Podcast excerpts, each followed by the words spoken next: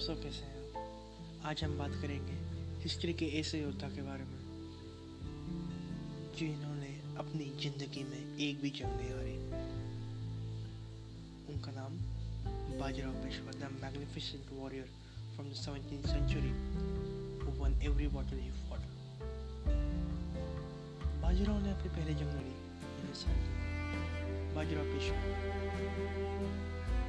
जो बेटे जो बेटे थे।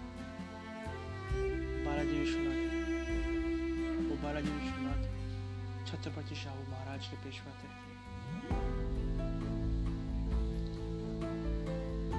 बालाजी विश्वनाथ के निधन के बाद शाहू जी महाराज के सामने बड़ा प्रश्न था कि मराठा साम्राज्य का अगला पेशवा कौन बहुत नाम आए इस बीच बाजीराव पेशवा जो बालाजी विश्वनाथ के पुत्र थे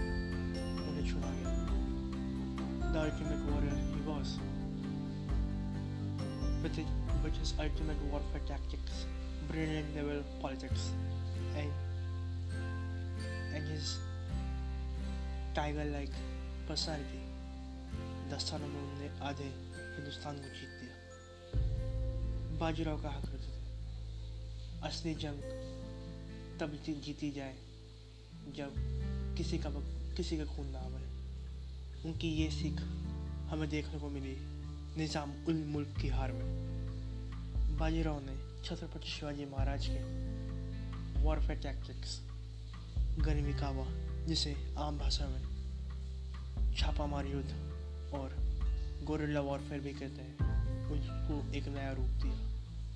अपने से कई बड़े योद्धा को उन्होंने इसी वॉरफेयर टैक्टिक्स सहराया बाजीराव को एक ब्रिलियंट वॉरियर बनाने में उनकी माँ, उनकी आई साहिब, राधा माँ का बहुत बड़ा हाथ था। राधा माँ की ये सीख थी कि एक सच्चा योद्धा कभी हार से मुँह नहीं छुपाता, बल्कि हार को जीत में बंदे बगैर घर घर नहीं लौटता। ये सीख थी राधा माँ की।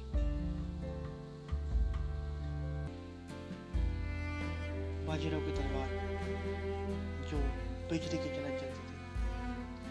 मैदान जंग उस तलवार का वज़न था छत्तीस किलो। पर बाजीराव, जितना प्रेम अपने मराठा साम्राज्य साम्राज्य से करते थे, उतना ही प्रेम वो अपनी पत्नी काशीबाई युद्ध जब करते हुए बाजीराव काशीबाई एक ठंडी रात का सुकून थे।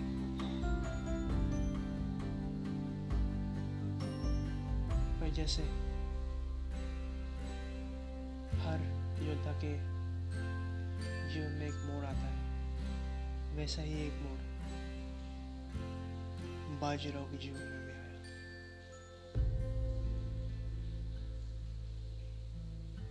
वो मोड़ का नाम था मस्तानी बाई मस्तानी बाई बुंदेलखंड की खंड की राजकुमारी थे।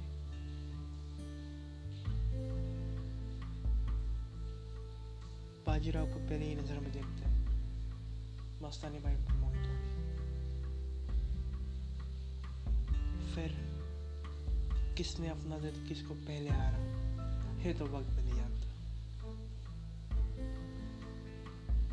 बाजीराव मस्तानी भाई बने थे एक दूसरे के लिए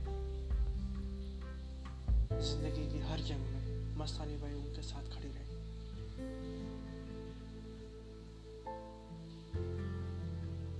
पर बाजीराव को एक और जंग लड़नी पड़ी, अपने ही घर वालों से। बाजीराव ने बहुत कहा, इन्हें अपना लो, इन्हें अपना लो। बाजीराव के घर वाले नहीं माने उनकी मस्तानी एक मुसलमान थी। पर उनके रंगों में हिंदू राजपूत का भी खून दौड़ता था।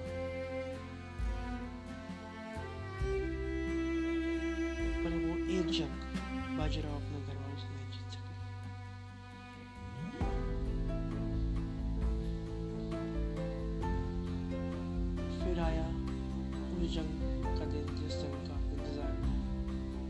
बाजीराव को सालों से था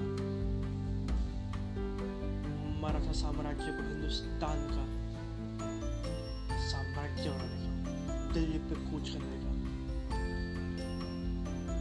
बाजीराव ने बहुत सारे सेना लगाई पर Bajirao the ultimate tactician and बस उन्होंने कहा सारे बड़े हथियार यही छोड़ दो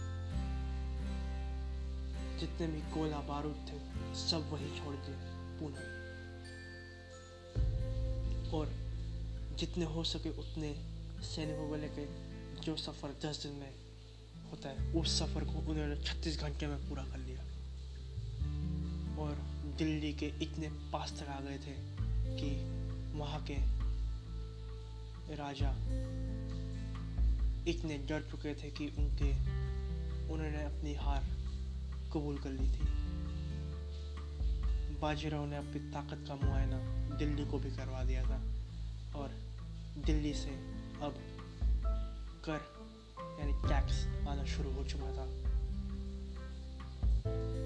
बाजीराव ने अपनी ज़िंदगी की सबसे बड़ी जंग जीत ली थी। उन्होंने दिल्ली को मारा साम्राज्य के नक्शे में मिला दिया था। पर एक जंग दोस्तों वो भी जारी थी उनकी। इतने में खबर आती है कि नाना शाह पेशवा, जो बाजीराव पेशवा के बेटे थे, उन्होंने मस्तानी साहिबा और उनके बेटे शमशेर बहादुर और कृष्ण राव को कैद कर लिया जैसे ही ये खबर मिली बाजीराव पूरी तरीके से टूट चुका है वो मन से टूट गए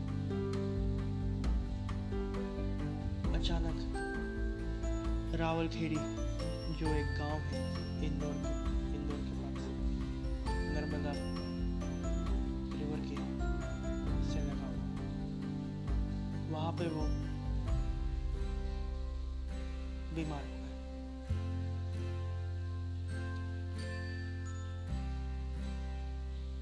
बाजीराव कई दिन तक बीमार चले। काशीबाई उन्हें मिलने आई राधा माँ उन्हें मिलने आई पर जिनकी उन्हें इंतज़ार था, वो नहीं आई बाजीराव धीरे धीरे टूटते चले गए। और उन्होंने 28 अप्रैल 1740 को रावलखेड़ी में अपने प्राण ये खबर मिलते ही पूना में सब शौक में आ गए। और छत्रपति शाहू महाराज ने नाना साहेब पेशवा को अपना नेक्स्ट पेशवा चुन लिया बस इतना सा हिस्सा पर था इस योद्धा का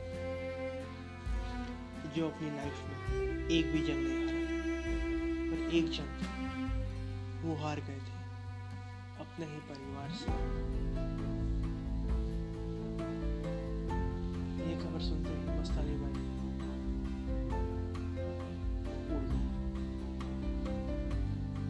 कुछ दिन बाद खबर आ गई कि मस्तानी बाई भी चल बसी मस्तानी बाई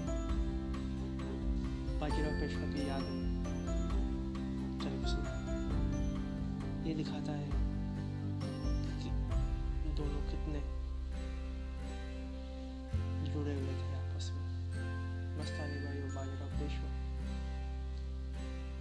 बस थर्टी नाइन उम्र में।